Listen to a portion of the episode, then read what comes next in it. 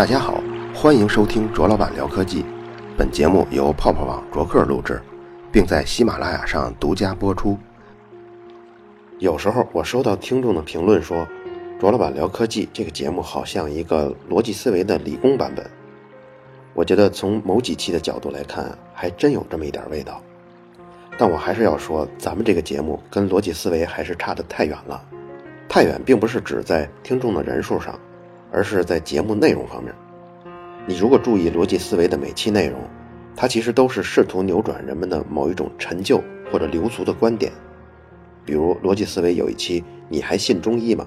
他在那一期中举的中医不靠谱的例子虽然很多，占的时间也不短，但仍然是作为旁证的。重要的目的是让观众体验到中医看待未知跟现代科学看待未知在思维上的巨大的差别。这种角度的偏差会造成什么影响呢？就是当你用中医的思维去思考问题时候，就算有再多的反证摆在你的面前，你都可以视为无物；而当你用现代科学的思维去思考的时候，只要出现了一个反例，你就会放弃自己错误的理论。而反观卓老板聊科技这个节目中，虽然中医的节目很多，举的例子也不少，却很少可以深挖人们思想习惯上的内容。所以这也是我非常喜欢逻辑思维这个节目的原因。不过公正的来说，他们只要一涉及到科学技术上的问题，内容就不太令人满意。但不可否认的是，卓老板聊科技这个节目缺少的是让人从思维模式上反思自己的内容。而我觉得这些内容做起来难度要远大于让你多了解一点技术细节。我觉得呢，这多少源于文科生跟理科生在思维习惯上的差异。所以今天这期节目，我也希望能够从这个角度来出发，希望让更多的人来了解一下或者体会一下理工科思维的模式。这个话题呢，我们要从全同粒子说起。先介绍一下什么是全同粒子吧。这个概念可能有一些同学已经有所了解了，说的呢就是很多种粒子，比如像电子啊、质子、中子等等等等，我们是无法区分它们的。这个区别就不像宏观世界里，比如说有一大堆红色的玻璃球，我们仍然可以单独区分它们，给它们挨个编上号。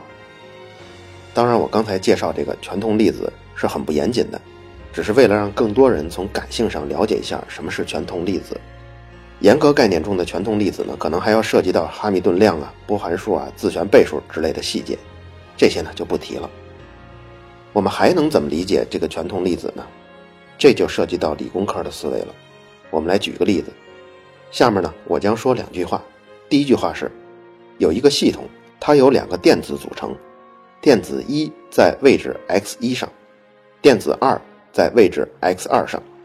这第一句话就是这样。第二句话呢，说的是，有这么一个系统，由两个电子组成，电子一在位置 x 二上，电子二在位置 x 一上。听完了以后，你觉得这两个系统是一样的吗？如果你认为不同，你想过是基于什么原因你判断这两个系统是不一样的？其实答案就是在我们心中还默认存在另外一个参数，还可以用来描述电子一跟电子二。刚才我们说的只有一个位置嘛。如果电子在我们的脑中就是玻璃球一样的东西，那么刚刚说的还有其他参数能够描述这个电子。还包括什么呢？这很好回答，比如像它的颜色、形状、上面的花纹、瑕疵，还有运动速度等等。但对于电子来说，我们观察不到什么颜色呀、花纹啊、形状之类的参数，但是速度是可以测的。那么我们如果把速度这个参数给它加上，重新描述一下刚刚说的这个双电子的系统，那会是什么样的描述呢？还是两句话，第一句话就是。系统由两个电子组成，速度为 v 一的电子，电子一在位置 x 一上；速度为 v 二的电子，电子二在位置 x 二上。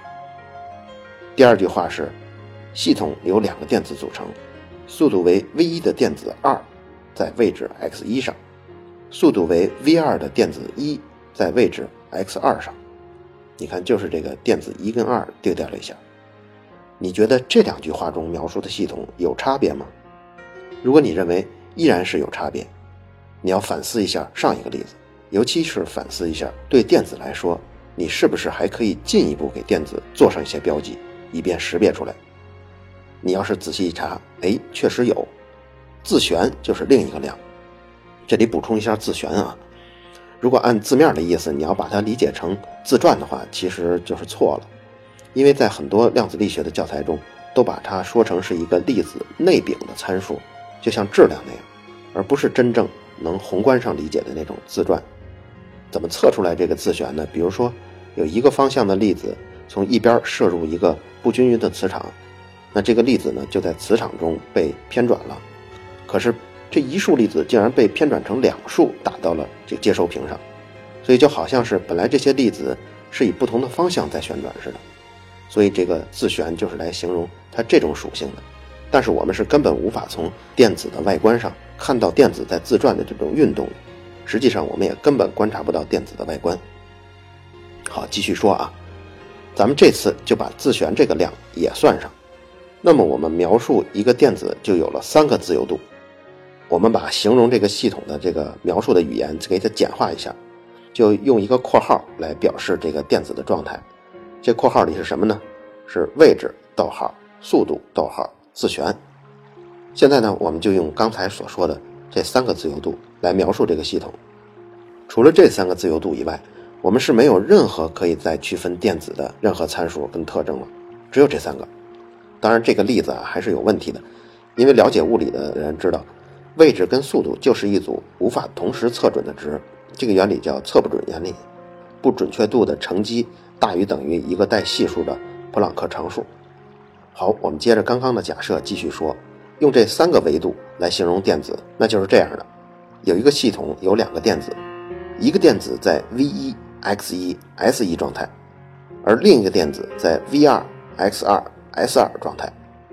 描述完之后呢，你可能还要追问一句：那到底是哪个电子处于 v 一 x 一 s 一？你如果问了这个问题，那就说明你在心中暗含了存在第四个区分它们的参数。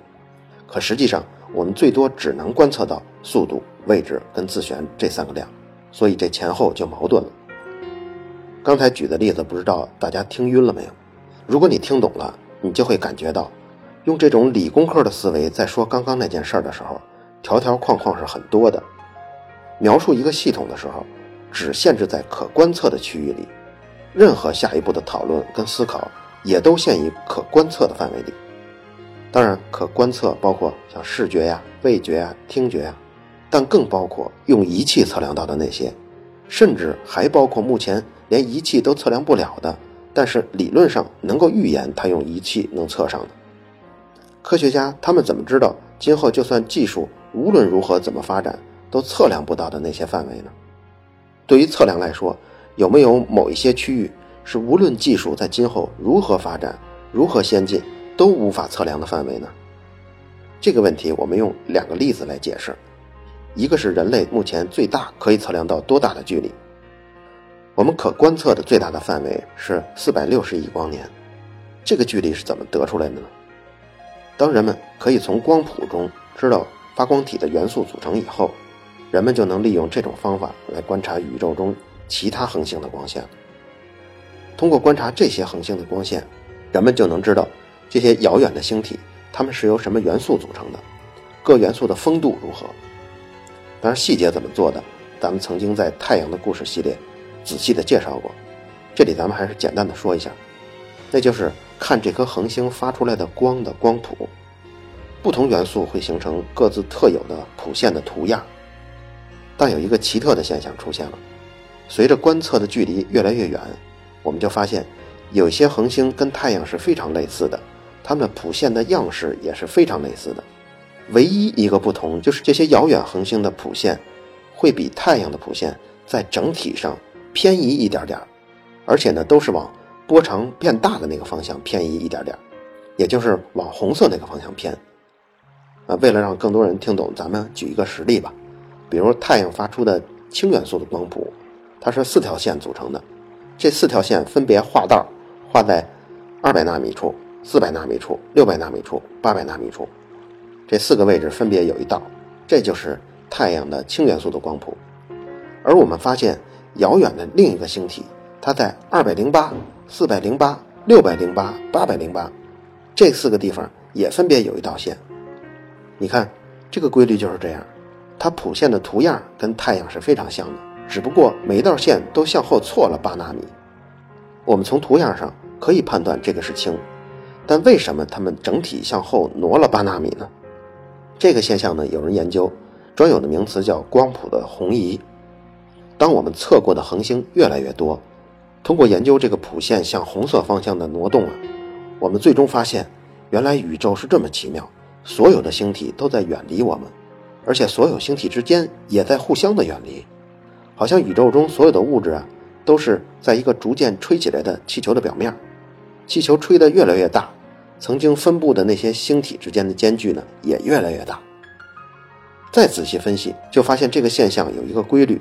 叫做哈勃定律，星系之间互相远离的速度跟它们之间的距离成正比。有人可能听说过，宇宙的年龄是一百三十八亿年。听到我们刚才说的可观测的宇宙的半径是四百六十亿光年，你可能会觉得这两者矛盾吧？应该是可观测的宇宙的半径也是一百三十八亿光年才对呀。其实呢，原因就是因为宇宙在膨胀。在一百三十八亿年前留下的这个光的痕迹，如果到了现在还能观测到的话，那这些痕迹所在的区域就早已经跟着宇宙膨胀而膨胀到比原来更远的位置了。地球接到了这样的光线后呢，我们可以反推出光源现在离地球的距离，这个肯定就比原来的一百三十八亿光年还远。经过计算呢，就是四百六十亿光年。而我们刚刚说的一百三十八亿年前的痕迹呢？指的就是宇宙微波背景辐射。当年这个炙热无比的强烈的信号，到了现在已经被稀释了无数倍，只暗暗的在宇宙中存在。辐射对应的温度呢，只有二点七二五 K，就是比绝对零度只高了二点七摄氏度。一个经常被举到的例子呢，就是如果你家的电视有天线，如果这个天线还没有对准电视台的频率，你就会看到整个电视满屏都是那个雪花嘛，雪花的噪音。这个噪音中就有百分之一是由宇宙微波背景辐射贡献的。好了，说了这么多，最远的距离也就是四百六十亿光年。如果这个时候你要问可观测的宇宙外面，也就是这四百六十亿光年之外是什么呢？这就不属于科学范畴的问题了。虽然有无限的遐想空间，但任何遐想都因为没有依据，而最终的讨论只能停留在感情的抒发上。但你说？宇宙膨胀造成的观测的极限真的是这样吗？假如从我们发现的哈勃定律起，其实并不存在什么宇宙的一百三十八亿年的历史啊，也没有什么加速膨胀啊，这些都不存在。造成这种现象的原因，是因为在那个遥远的恒星上有一群外星的智能生命体，他们有一种仪器在干扰我们的观测，他们在那儿建造了一个光学的发射器，就是把氢元素啊、氦元素这些。光谱全都通通的给你红移一下，再发射回来，所以让地球的人误以为存在什么哈勃定律。这种假设啊，其实也说得通。但如果为了满足这种假设呢，我们需要为曾经观测过的每一颗恒星都加上很多的复杂的前提条件，那就是这些恒星都是由附近的生物做出的伪装信号发出来才让我们看到的。如果这么说，事情就太复杂了。我们为了给天体都在互相远离这么一个现象，找了一个无比复杂的假设，并且我们也没法证实这个假设。你就想一想，谁能跨越几亿光年的距离去看那些恒星上有没有生物？是不是他们在干这些把戏呢？有一个奥卡姆剃刀原理，说的也是这个道理，就是当两个假说具有完全相同的解释力跟预测力的时候，以那个较为简单的假说为讨论依据。这句话简单的可以用八个字来代替：如非必须，勿增实体。相比一个宇宙在膨胀的假设来解释红移，另一个假设要增加无数的外星人和外星人有智能，而且他们还要有意的伪装信号。你看这第二个假设实在是太复杂了，所以两个比起来，信第一个。二零一一年的诺贝尔物理奖就颁发给这方面的研究，他们的研究结论说明，宇宙不但在膨胀。而且还在加速膨胀，当然，这个结论也是包含了非常多的技术细节。今后咱们有机会可以仔细的讲一讲。最大的距离，我们说完了，另一个是测量最小的距离。从前节目里咱们提到过细菌跟病毒的尺寸，我当时就做过比喻，说假如一个大肠杆菌如果是一列动车的话，那病毒典型的尺寸就是这列动车上地上的一枚硬币那么大小。但即便如此呢，我们依然可以清晰地勾勒出病毒的轮廓，因为一个病毒的典型的尺寸是几百纳米嘛。而现在人类可以测量的最小的尺寸是千分之几纳米。这个是通过扫描隧道显微镜来实现的。如果我们也用一个更贴近生活的例子来形容这个我们测量的极限尺寸的话，我们假设一个长条状的病毒是一列动车，我们当前技术手段能够测量的尺寸的极限，就是这列病毒动车上一枚硬币那么大小的东西。其实再小还可以通过以后技术的发展来实现来改进，但是科学家们知道一定会走到一个尺寸。走到这一步以后，让我们不得不放弃对尺寸的测量了。为什么要放弃这种追求呢？重要的一个因素就是刚刚咱们提到过的，叫测不准原理。这个原理对我们有了限制。测不准原理让我们对一个东西的位置跟速度，当然准确来说应该是位置跟动量这对组合不可能同时测到无限准。当你把位置测得无限准的时候，这个东西的速度偏差就达到无限大。当你把这个东西的速度测量的无限准的时候，位置的偏差又会到达无限大。为什么会这样呢？有一个比较粗糙的感官描述吧。比如说，我们测量一个物体，不论这个物体是大是小，其实都用的是一个原理。我们都用的是一束光去照射被测物体，然后来收集反射回来的光，这样才能确定物体的位置。远到宇宙中的星体，近到测量身边的桌椅板凳，小到各种粒子。都是用这个原理测的。比如我们现在用眼睛去观察一个手机，这就是用可见光来看这个手机。手机最小呢也有十厘米的长度，但是可见光的波长呢，在五乘十的负五次方厘米左右，也就是五百纳米左右。这当然没有什么问题。但如果我改一下条件，假如说手机的尺寸变成了一百纳米，这比我们刚刚说的可见光的波长五百纳米还要小。也就是说，比一个完整的可见光的波长还要小。那这时候你用可见光来观察这个一百纳米的手机的时候，会发现什么呢？那我告诉你，可见光到了这个微小的手机之后，不会反射什么，所以这个手机你是完全看不到的，更别提测量手机的长度了。所以为了精确，我们只好放弃用可见光来观察，我们用比可见光要短得多的这种波长，比如说零点一纳米的 X 光。用这个来看一百纳米的手机，这样，这个手机的尺寸是波长的一千倍，所以用 X 光照在这个微小的手机上呢，反射回来的波长依然是零点一纳米的。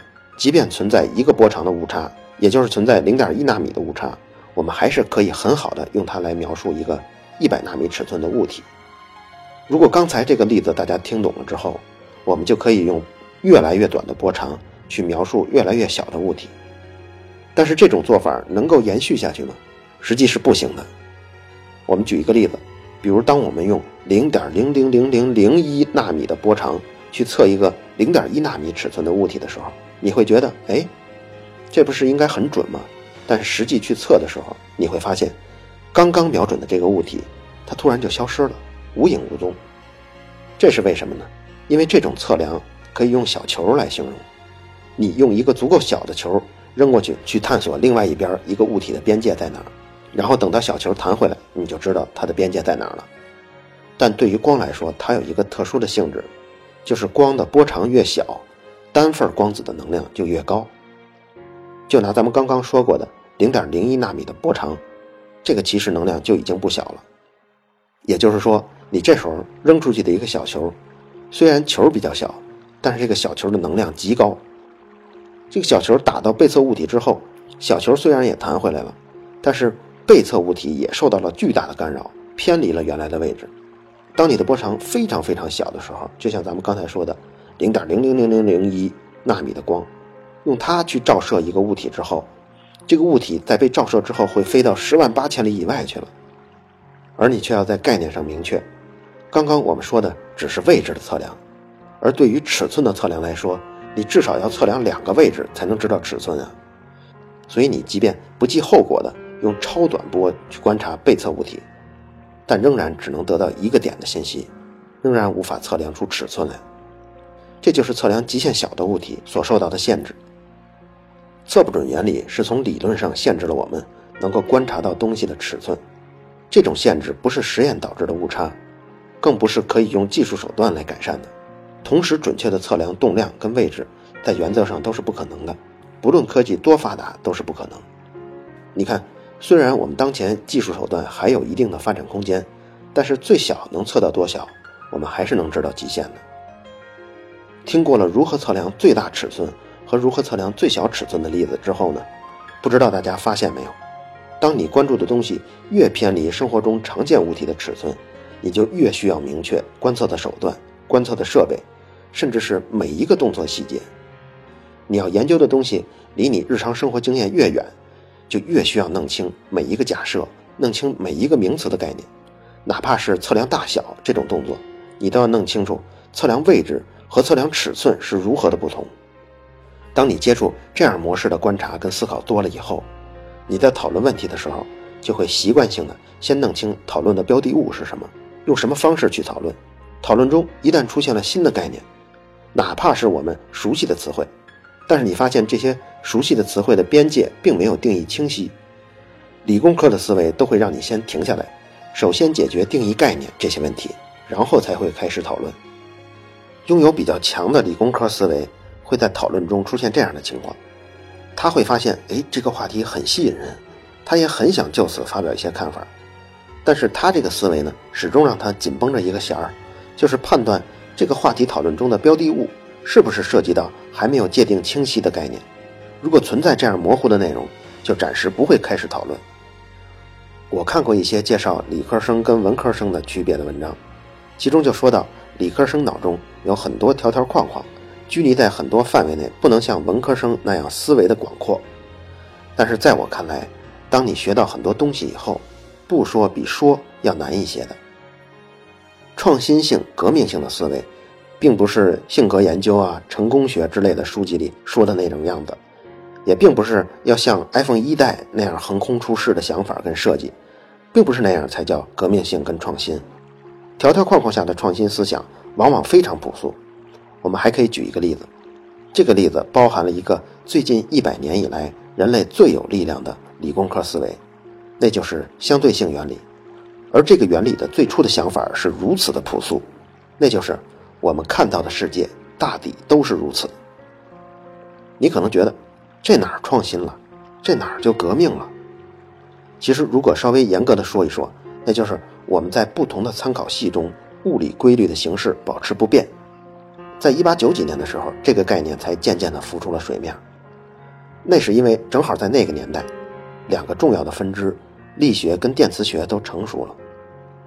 力学是人类文明发源以来最早接触的一个领域，虽然发展的时间特别的长，世界上分布的区域也特别的广，但是被电磁学在最后二百年里后来者居上。之所以被追上呢，主要原因就是这两门学科对数学工具的使用处于同一个水平。对一个学科的分支来说，和数学结合的越紧密，使用的数学工具越先进，这门学科的发展就越快，就越靠前。所以电磁学，别看从年纪上看只是力学的孙子的孙子辈儿，但是到了一八九几年的时候，两者已经是齐头并进了。人们开始把不同参考系下物理定律的形式保持不变这个观念往力学和电磁学两套学说上套用，也就是说，不同运动状态下的人看到的世界规律，不论是力学还是电磁学，也大致应该类似，把这种想法运用了进去。不幸的是。人们发现这两门学科不能同时满足这个条件。换句话说，如果力学规律满足了相对性原理，电磁学就不满足了。反过来也一样。